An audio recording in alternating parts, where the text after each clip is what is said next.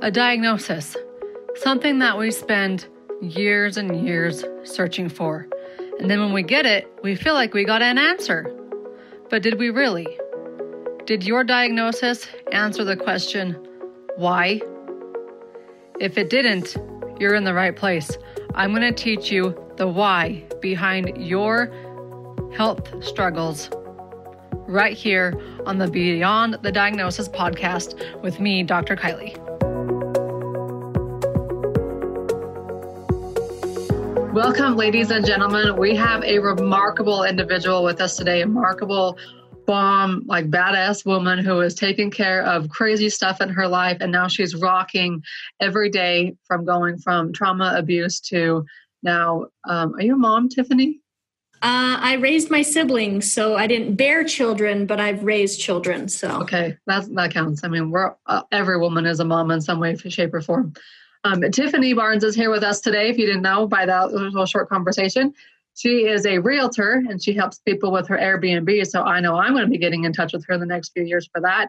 But more importantly, she is the founder of a nonprofit organization called Share, S H A R E, sharing hope for the abused through resilience and empowerment. It is a anti-abuse Foundation. You can learn more at sharethemovement.org. If you have been through trauma, if you've been through abuse, for sure check it out. If you are somebody who wants to help those individuals, whether you've been through it yourself or you just want to help financially or with your time, they're always looking for volunteers and people who want some write offs. So, yes. Tiffany, please uh, introduce yourself, share us your story, and let's just get started because before we get started, I guess, into your story, I just want to say that people who have health conditions and and symptoms that don't go underneath an umbrella, or they have this entire long list of diagnoses, and all the physical treatments in the world aren't helping.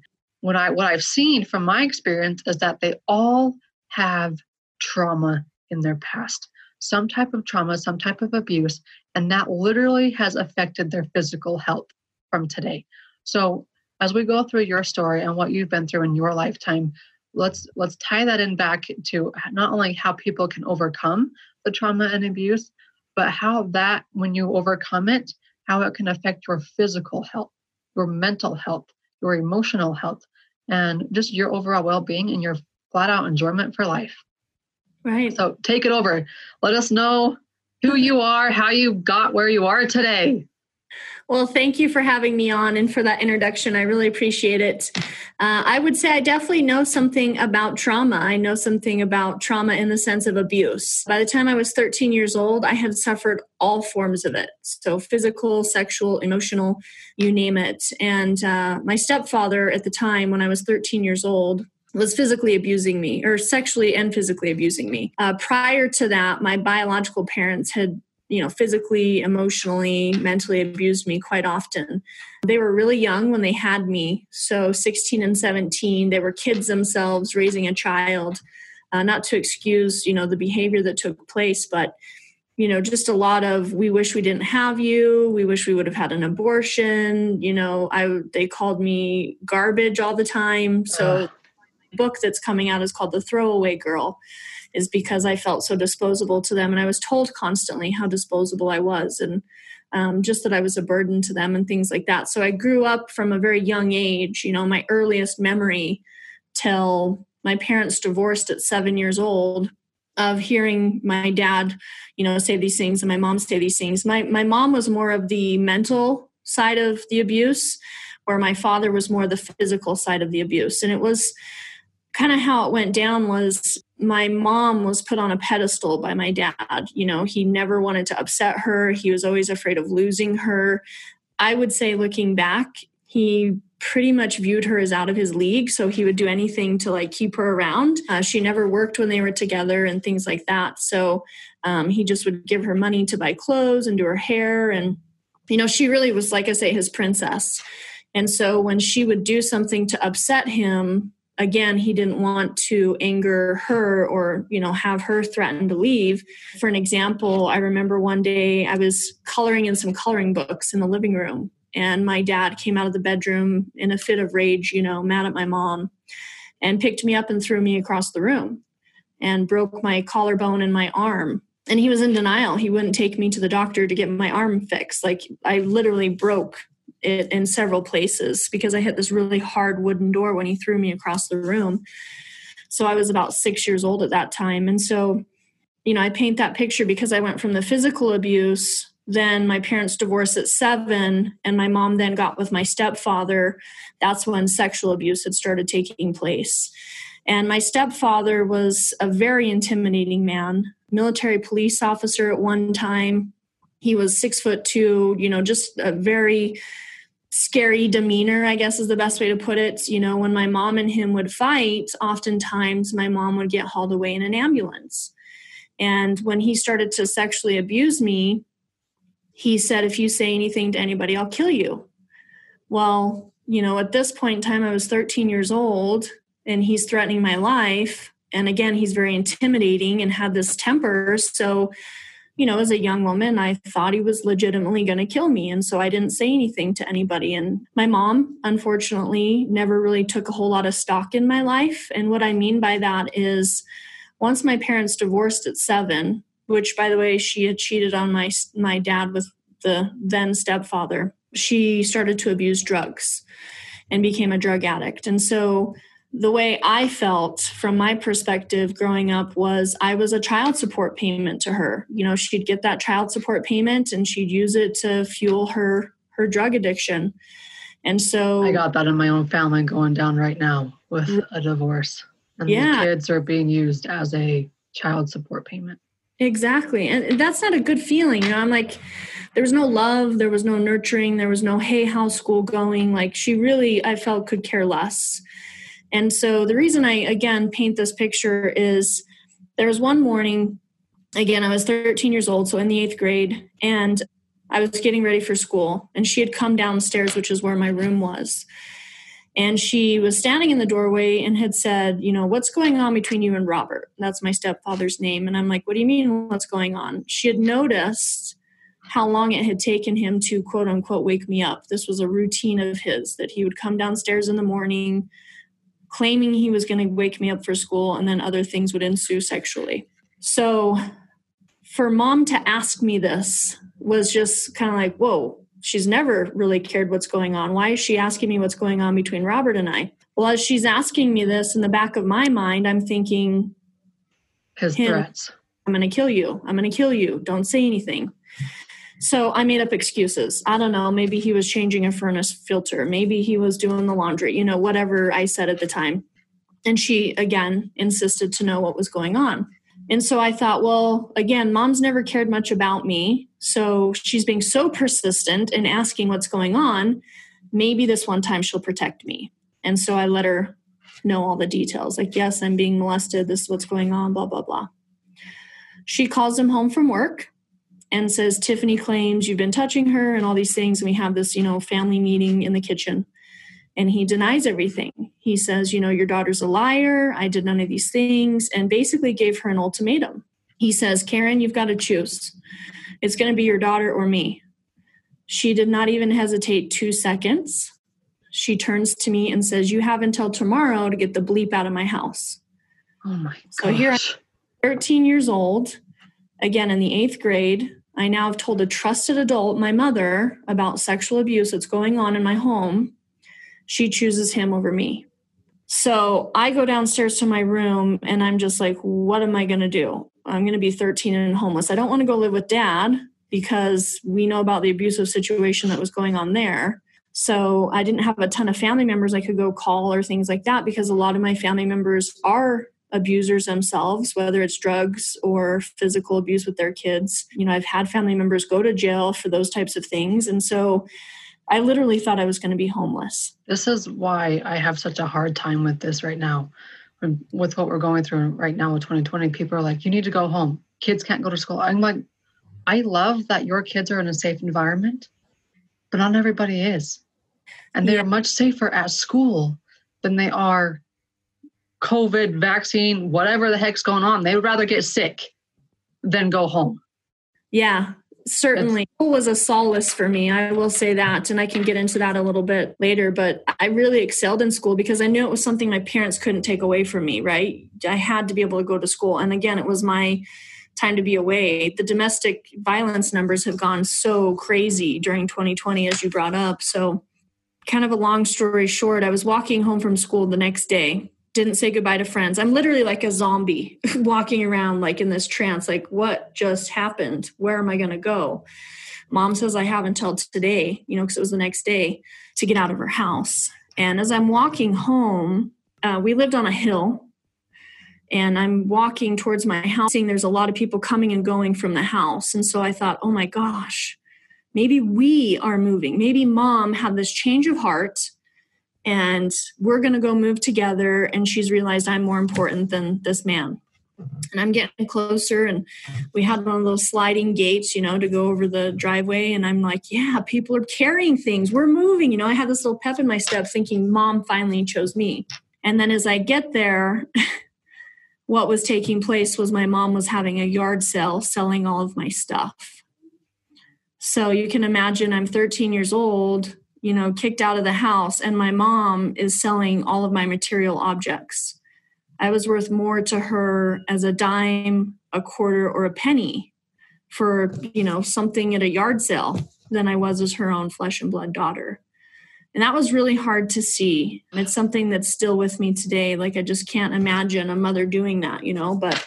Yeah, I've got a six month old girl and a three month, three year old. Like, as a, you drop everything for than if your health isn't your mental health is in the right place as a mom. Right. Well, unfortunately, hers was not. And I ended up, you know, getting one of those garbage bags that you put leaves in and uh, threw some clothes in there.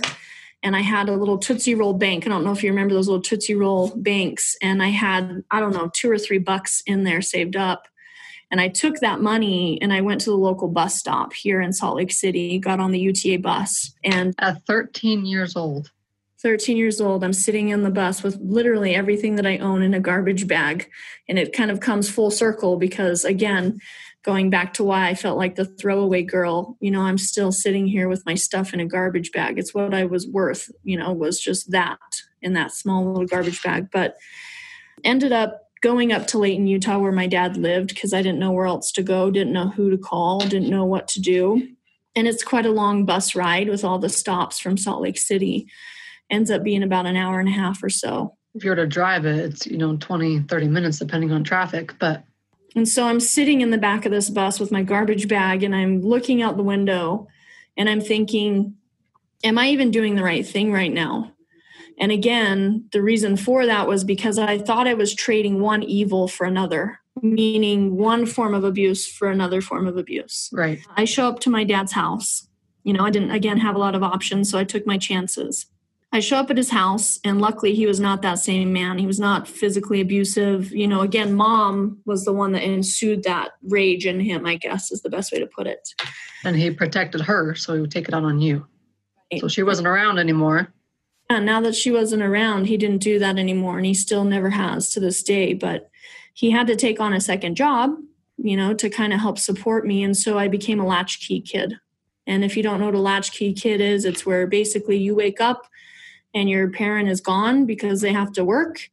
And you come home from school and there's still an empty house because, again, maybe they're working two, three jobs. So I spent a lot of time alone, which was not the best thing for a 13 year old uh, that had just had this whole world shook upside down. I'm going through hormones growing into my body and, you know, everything that comes along with being a teenager in that respect. And then thinking about everything that happened with my mom and dad's not really there to talk to and I had no friends. And so I didn't make friends easily either. My mom bounced me around a lot in between that seven years old to 13 years old to the point that I went to 23 different elementary schools. Holy moly. Yeah, sometimes I'd check into one for like six weeks. Mom would get in a fight with that man and go to a different man. And she, she was very promiscuous, unfortunately. And yeah, there was sometimes I'd be in a school for a month sometimes I'd be in school for six months, you know, just depended. So I had a really hard time with attachment and abandonment. Well, trust too. You don't have, you can't trust people. Right. Well, it's not even just the trust. It was just I didn't want to like get close with somebody and then be ripped out and have to go somewhere else. Like that just is hard, you know? And so I didn't make an attempt to make friends, I guess is my point when I was living with my dad to have somebody to talk to. And it, I, I kind of, you know, going back with this garbage theme is I really became kind of like a, a trash compactor. So I was just compacting all these emotions down, down, down until I finally got to a point where like I couldn't compact anymore. And I became suicidal and anorexic. You know, I was told all the time from my mom how ugly I was or fat. And I was like 98 pounds. That's not fat, you know? So again, I just stopped eating. I didn't want to be here anymore. I thought if the woman who gave me life, my own mother, doesn't want me, what's the point of being on the planet? And so I made yeah. several attempts in my life. I'm shocked when I when patients tell me their backstory. More often than not, it's the mother being the abusive one, not the father. Really? And, and I think from my standpoint, like going into what I what I'm what I do as a functional medicine doctor, you know, you always hear that more often than not, it's the man that's being the abuser.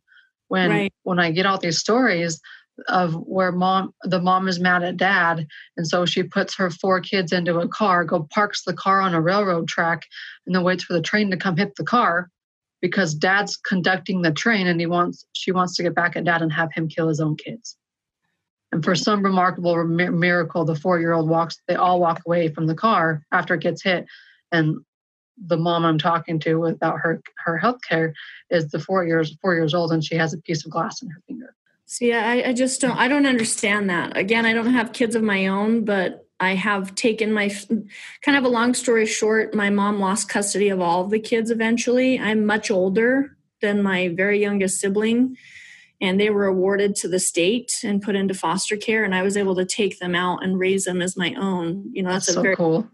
Forward, but cool that you could do that. So, and that you of, did do that. Yeah, I just didn't want him to be in the situation I was in, you know, the suicide and feeling alone. And but uh, going back to 13, wanting to take my life, there was this morning I woke up and I said to myself, "Today's going to be the day. Today's going to be the day I end my life. No point in this." And then I had almost like this angel and devil type thing going on. And on the other shoulder was the angel that says, But if you kill yourself and you end your life, you're letting this all defeat you and you're stronger than that. And it was such a was, i call it it was like a download i got a divine download. I don't know how to explain it but it was like that little spark inside that said no you're not going to end your life. You can't give up. And so i picked up the phone and i asked for help. I called somebody and asked for help. It was a friend of mine from one of my best friends from where I was living with my mom and said her name was Amy. And I was like, Amy, this is what I'm about to do. This is where my head's at. She was like, listen, I got to talk to my parents, but please, please promise me you'll be there when I call you back. And so I promised her I would. And she talked with her parents and they let me stay with her for a little while while I got help professionally. Um, started working with You're going to make me cry. I got my, my husband, I didn't know him while he was going through these struggles, but he would say a million times how he would put the gun next to his head and some angel would be there to tell him, no, you're worth this. You're worth more than this. You can do it. And pulls himself through, completely transforms his life. And now here we are 10, 10 years later. He's married to me. We have two kids. Like his life is completely different. But yeah, he was in that same same scenario. Drug addict, drug addict. I mean, everything under the sun. So people who say angels don't exist, I say bullshit. Hopefully, agreed. We got angels around us. We're helping. They're helping us get through this hellacious 2020. Absolutely. Mm-hmm. It took me about two years of a lot of counseling to get, like a lot of counseling, to get myself right in my head and in my heart you know, to actually not be disgusted every time I looked in the mirror. You know, I thought I was so disgusting and ugly and fat and all these terrible. So you've been told for so long. Yes. And so I had to retrain and rewire my brain. And I sat with that social worker at 15 years old and I said, What's next? And he says, Well, we can put you in with a foster family. Obviously, your dad's doing what he can, but it's not the best environment. And um, I didn't have a lot of options and I didn't want to do foster care because it took me back to that time of when mom bounced me around from place to place a lot and i didn't want that anymore and so he said well there is one other option and i said what is it? I'm all ears and he said you can do what's called an emancipation. I didn't know what the word was let alone what it meant and uh, he told me i just got to be fair with you. There's only one other case in the state of utah at that time that had ever won an emancipation at 15 years old and I thought, what's the worst that can happen? They're going to say no. That's the worst. And then I'm back to square one. So essentially, I sat before a judge and stated my, my claim and said, Hey, here's why I want to be emancipated. Here's my story. Here's what I'm going to do once I'm emancipated. Here's how I'm going to support myself. So, what does that mean? Because I don't even know what that means.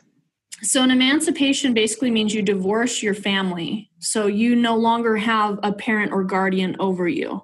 Okay. So it's like divorcing my parents, separating myself where I am my own legal guardian.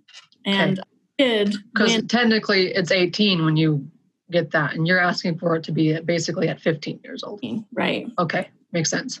I got this emancipation and I went and lived on my own all through high school. I rented a basement apartment for $500 a month near the University of Utah. But I was going to Kearns High School. So, those of you who aren't in Utah, that's quite a commute to go from the University of Utah to Kearns. I'd say, I don't know. I rode the bus, so it took me a long time to get to and from. I'd get up at like 5 a.m., catch the bus to get to school on time. But I knew I eventually wanted to end up by the University of Utah because that's where I wanted to go to school and ended College. up getting scholarship to the University of Utah. But so 15, you can imagine I had these emancipation papers and I show up at this couple's house I'm like, hi, I'm here to rent your basement apartment. And they're like, where are the cameras? Are we being punked? You know, like you're too young to be renting a basement apartment. And so I always had to carry these papers with me to prove that I was a guardian. So again, I paid this $500 a month and, you know, all while carrying straight A's, college prep classes. Um, I was on a work release program where I got to leave school at noon and I went and worked my first job, which was called Shopko. It was a department store and I'd worked there. I know Shopko's, yeah. Or yeah, I worked there, and then I had like an hour break. So then, like five to ten, I went and waitressed. There was a, a restaurant in the parking lot called Frontier Pies. They're no longer around. So I worked two jobs every single day, Monday through um, Friday. And then on Saturday and Sunday, I added a third job where I would work at Bed Bath and Beyond, which is also right in the same parking lot. So, yeah, my senior year, I carried three jobs. I finally got a, an old beat up car that was as old as I am uh, for 500 bucks and was just being an adult, you know, and a lot of kids would come up to me because I could, you know, sign notes for myself. Please excuse Tiffany Barnes for being late. Thank you, Tiffany Barnes. And my teachers would have to accept it and give me an excuse. And so um, I went and sat at my own parent teacher conferences. There was an article in the Salt Lake Tribune about me where I literally went and sat in front of my teachers and said, So, how am I doing? You know, no, most kids are trying to get their parents not to know when parent teacher conferences are. and here I am, like, I want to go. I want to hear how I'm doing and what I can do better. And they interviewed one of my teachers, and she was just kind of shocked that I had sat down in front of her for that and was like, Tell me how I'm doing. But I knew that if I was going to make it in life, I needed to go to college, or that's the idea I had at the time. And so I did everything I could to keep my grades up. Um, you know, I was in the symphony. I ended up going to the Granite Youth Symphony and had some other things that I had that really helped me look really good um, on my, you know, application. And so I just was putting in every application for scholarships I could. You know, I ended up getting like a Papa John scholarship for 500 bucks. Um, I ended up getting like a bowling scholarship where I won a bowling tournament for another 500 bucks, and that all added up to help for books. But I needed to cover like the big nut, which was you know tuition. Tuition. And uh, it's a big school too. Yes.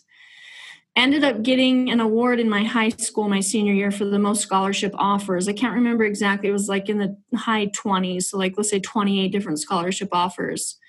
Not all of them full ride, but the one I did take was a full ride scholarship in leadership and academics um, to the University of Utah. Well, going back to like writing my own notes in school, I had kids who would come up to me and say, well, I don't get to write my own notes. That's not fair. You know, I got to have my parents sign my notes. Where are your parents? Did they die? You know, what's your situation? And it was kind of this, I call it a Tiffany epiphany, where that light bulb goes off. And, you know, I would tell people, no, I was abused and emancipated. And people would say, what's that mean? And blah, blah, blah. And kids started coming out of the woodwork telling me I'm what being was happening at home. Yes. They were saying, Well, I'm being abused, or I know someone who's being abused. And that was that light bulb moment of this is why you didn't take your life. This is why that angel said, You can't give up. You are meant, excuse me, to be a catalyst for others to realize they too can overcome abuse. And so I started a support group in my high school called Share. Well, Share at the time stood for students helping the abused react and empower. So all we were doing is as students is we were teaching each other how to find that resilience and not fall to like the drugs and the teenage pregnancy, which was very mm-hmm. prevalent in the high school I was going to out in Kearns. And instead learn to be resilient and stay on the straight and narrow path and empower each other. So we weren't becoming a statistic of, you know, that cycle. And somebody in that group told another person at another high school what we were doing, Granger High School, and then they wanted to do it at their school, and then another school. And then this thing just like snowballed into this big, you know, it's just meant to be a, a support group where we got together and, you know, we were going through abuse at home or we had gone through abuse and we were just a shoulder to cry on or if we had similar classes or the same classes, we did homework together, you know, just as it says, a support group and Somebody now, you could you could trust and, yeah. and communicate with who understood right because we understand each other what we're going through mm-hmm. and it turned into a national 501c3 nonprofit which it stands today it became a 501c3 10 years ago um, and because of that and starting that support group i actually had the privilege of running the torch in the 2002 winter olympics i had been invited to really? do that took the flame from Steve Young, who's a Hall of Fame football player. You took the flame from Steve Young. Yes. Whoa, that's so cool. So I still have the torch to this day, and I do a lot of motivational talks for like kids or church groups and things like that. And I'll take that torch with me. And I use a lot of analogies of having a flame inside. You know, when I wanted to give up on my life, when I was, you know, 13 years old, it was a point where I had just a teeny tiny little spark inside. You know, I wanted to give up. And sometimes we have this roaring, raging fire, like when we get excited about something. But I really believe my mission here on earth is to help feed each other's flame, you know, to help feed your flame, to help feed the flame of the people listening to this right now. That no matter what their circumstances are, you know, life isn't about what money you have in the bank. Life is not about the clothes you wear or the car you drive. Success to me is what I can inspire another person to do in feeding their flame. I've been persistent. You know, I, I now am in real estate. I ended up kind of a long story short because I'm sure you don't want to go three hours on the show, but uh, I ended up going to college, met somebody who started mentoring me in real estate started making money with real estate, which meant I wasn't focusing as much on school. Got into some jeopardy of possibly losing my scholarship and had a come to Jesus meeting with myself, if you will, of do I stay in school and get that degree, which I was going to get it for communications, or do I leave a $40,000 full ride education behind that I fought so hard for, drop out and pursue real estate as an investor? I dropped out and pursued real estate as an investor, and I've never looked back. I was going to say, do you regret it?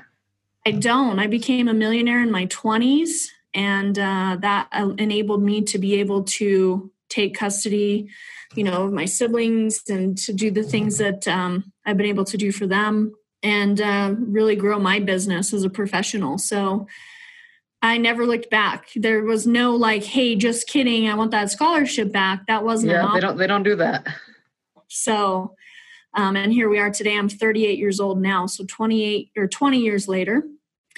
and I'm still pursuing real estate. I'm still an investor, but I also am a, a realtor as well. And my passion is helping people level up their wealth.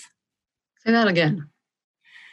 My passion is helping people level up their wealth. Level up their wealth. Yeah. Yeah, you and I are going to be in contact as soon as I get these student loans paid for. That's actually the name of my company is Level Up Wealth Academy. So I love it. It's all about leveling up, you know. Level Up what academy? Level Up Wealth Academy. Wealth. Do you know Nate Crowther? I do not. You and him would probably be good friends. Cool. He's our financial advisor and he does the investing in the real estate and the Airbnbs and all that fun stuff too. Awesome. Very wealthy man. Yeah, there's a lot of money to be made in short term vacation rentals. Except for in the year 2020, but it will all change. I don't know. I've done pretty good. I've pivoted. I lost 50% of my bookings. I'm still booked into November of next year, by the way. It's just I've had to pivot and learn how to market to some different people. Yeah, I know all of us have had a change the pivot in some way, shape, or form. And I know with my practice, I was very grateful. I was actually completely virtual before this whole thing went down. Oh, so nice. for me, I haven't skipped a beat. Um, but you know, those angels in your life that come in and tell you what to do, you you do it. Yeah. And then you see your benefit years on down the road. So, Tiffany, thank you so much for being brave and sharing your story. I know so many people, I know I can relate that to that. I know my husband can relate to it on a personal level. I know every single one of us listening knows somebody who's been through some type of trauma or abuse. And when it comes to taking that first step, what would you recommend? So, I want to leave your listeners with a saying, which I need to patent or trademark or something, which is going to really help answer your question is it's the start that stops you. Yep. So, it's that first step in anything of the unknown, whether it's coming out and saying, I'm being abused, that's your first step. Whether it's um, you know seeking help of a professional maybe that's your first step.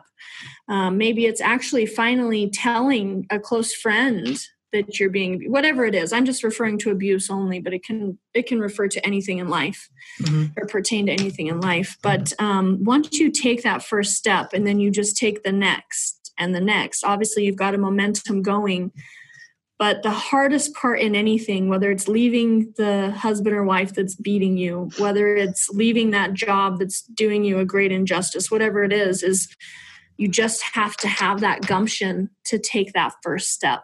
Yeah. Once when you're like, oh, I'm not going to eat out of garbage cans. I didn't die. I'm still here, you know? Okay, that wasn't as bad as I thought. And then you take the next, and then you just keep that momentum going. And, and that literally that one first step for you, you went from going from a, everything you had to, and it was in a garbage bag to yeah. now multimillionaire, I'm sure um, because of the first step. And then just continuing with one step at a time.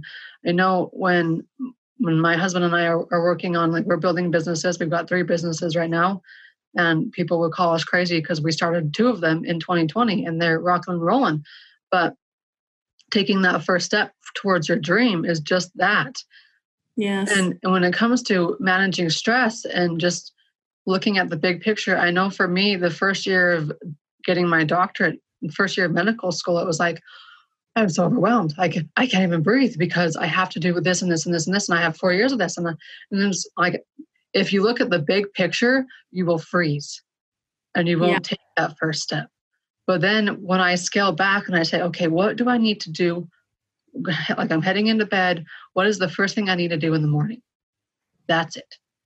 That's all I worry about and reshaping your mindset to going from i have you know i'm here in the, this in my life i'm like for my husband it was a drug addict it was sexual a sex addict it was um, alcoholic it was i mean you name it that was what his addictions were where do i take that first step and having the courage to take that first step and for him the courage was i want to buy myself some church clothes that was his first step just saying i can get a white shirt and black pants and then, you know, because that first step happened, the crazy girlfriend left the house. And so that was the next step, like clearing the abusive scenario. And from there, it just cascades and transforms. But taking the first step, and if you don't take it, I love that. It's the start that stops you because literally you're so terrified about what truly can happen when you do have the courage to take that step. I know in my family recently, my brother finally took that courage. Like we've been dying for years now for him to take that courage and get out of a very unhealthy relationship. And he called us all up one day and said, I need you to come help me move my stuff out of my house. And that and it was like finally prayers were answered. And, now it's like we I know my brother again. Like he's back to who he was. Now he has a road ahead of him because of the ugliness in the relationship. But it was just that one step, that phone call saying, Kylie, can you come help me move my boxes out of my house? And it wasn't about moving. Had nothing for nothing. I didn't pick up anything. I didn't pick up a single box. It was me being there to support him in that decision as he was making a safety move for both him and his kids. Right. I'd say that's another big part of you know who I am today. It's not a solo project. You know, it was that friend I reached out to that said, "Please be there and answer the phone when I call back," or that social worker that said, "Hey, let's try an emancipation," or that mentor that showed me how to get into real estate. I would never be where I am today just on my own. And so it's really important to, whether it's in business or healing and trauma or anything, just to reach out and have a support system or someone to go to because it's not going to be a solo project. Yep. Yeah, my husband tells me he he had to completely change his friends, drop all of his friends. He sold his house, lived with, moved in with strangers, and had a had a community, had a group in church that really stuck with him and stuck by him and stuck every well helped him through it. And then he got involved with somebody at a gym and where he would go work out for three, four, five hours a day to just release everything, all the addictions, because you have to right change it. You have to com- I mean, you can't just drop something. You have to convert it into something else. Right. And so for him, it became the the way the weightlifting and then eventually the weightlifting turned into to now i'm competing and now i'm experiencing competition and the highs and and that. And it was just like that his weightlifting group his group at the gym became his family became his support system became those who he looked forward to talking to. And like to this day he calls two of them I mean, they call each other back and forth. They probably know more about each other's lives than us wives do, to be honest. But because that's how much they communicate. But they truly were his saving grace those angels like we can be people's angels and and like you said as soon as you started sharing your story to friends and, and colleagues and classmates at school people started coming out of the woodworks and started telling you hey this is what i'm going through and and then share was created we never know what people are going through and just help just in any way shape or form possible just help them out well, it's interesting. On I have my own podcast as we talked about online, and one common thread I'm seeing, you know, think about the Me Too movement. Somebody came out and said something, and so then other women or men felt they could come out too, mm-hmm. and it strengthened numbers. I think a lot of times people don't say something, especially when it comes to abuse is they feel they're alone. Nobody else is going to understand it or nobody else has been through it. And so, you know, I've just had a couple of guests on in the last week where they've they've mimicked those words. You know, I knew what was going on might not be right, but I didn't say anything to anybody because I didn't think anybody was going to understand me or believe me or that this was happening to anybody else. And so once somebody says something, you know, I said I was abused, so people are like, oh, she's she gets me, she understands, and so then that's when they would share their story. So, mm-hmm. um, you know, it's just kind of interesting how the brain works that way when it comes yeah. to.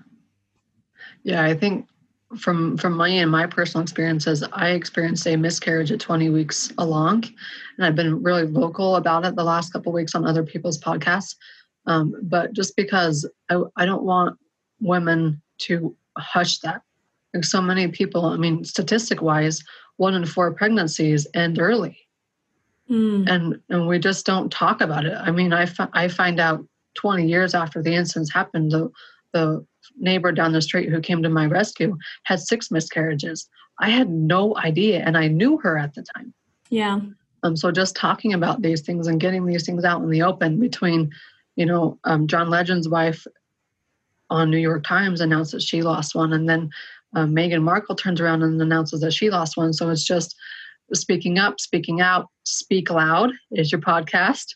Yes. Um, so if you are one of these people who want this safe community, or even if you want to just learn more about, like maybe I should go listen just so I can understand my husband's scenario but a little bit better so we can communicate better, you know, go check out Speak Loud. It's a Tiffany's podcast at speakloudpodcast.com and it's all on all major platforms. So there's two places you really need to go. Sharethemovement.org to join in and help those who have been through trauma and abuse, whether it be with your time or whether it be with financial resources, or if you are somebody you need you need a safe place to go, go there. The other spot is speakloudpodcast.com. And whether you want to tell your story or listen to other people's stories and just feel that hope, that one spark, that one flame, and start to build that flame. Love that. Thank you, Tiffany. Any any closing tips or remarks? Just again, um, as I've said, it says, oh, be the change you wish to see in this world by Gandhi. And the reason I, I want to leave everybody with that is because, you know, you may say, well, I'm just one person, whether that changes, you're passionate about clean air. Maybe you're passionate about abuse like I am. Like I wake up every single day to affect one life in a positive way in overcoming abuse. Maybe you're passionate about animals. You know, there's so many things you can be passionate about, but you can't say, oh, I'm just one person. Because as we know, you know, as the analogy goes, you throw a rock into the water, it creates ripples. You know, when I die, abuse won't be over, unfortunately, just based on statistics. You know, you mentioned one in four women for um, losing a child. It's one in four women have suffered some form of abuse before the age of 18, and one in six men. So if you walk in, in a room full of 20 people, you can deduct by odds there's going to be people in there that have been through abuse, you know, and and so even though I can't end it in my lifetime, I have already created a lasting impact and change. So, I guess the point I'm saying is you can be the change for anything, you know, whether it's again abuse or trauma or whatever it is you're passionate about. Go out there and be that change with your voice and speak loud about it. Don't let the start stop you. Yes. See, I got to trademark that. Yes, you do. You got to trademark that one. the tra- t- yesterday. Yeah, I don't even know the process of it. You probably know more about that than me, but it's the start that stops you. Don't let it. That's right. Thank you so much, Tiffany. Thank you. I really appreciate it. I hope you learned as much as I learned that no matter what your history is, you can overcome it. You just need to change by choice and don't let the start stop you. I want you to also know that we have extended the pre sale launch of the HBD membership tribe. 99 bucks a month this month ends at the end of February. So if you want to get in at that early price, come join us. drkylieburton.com backslash healing beyond the diagnosis. Can't wait to see you guys inside.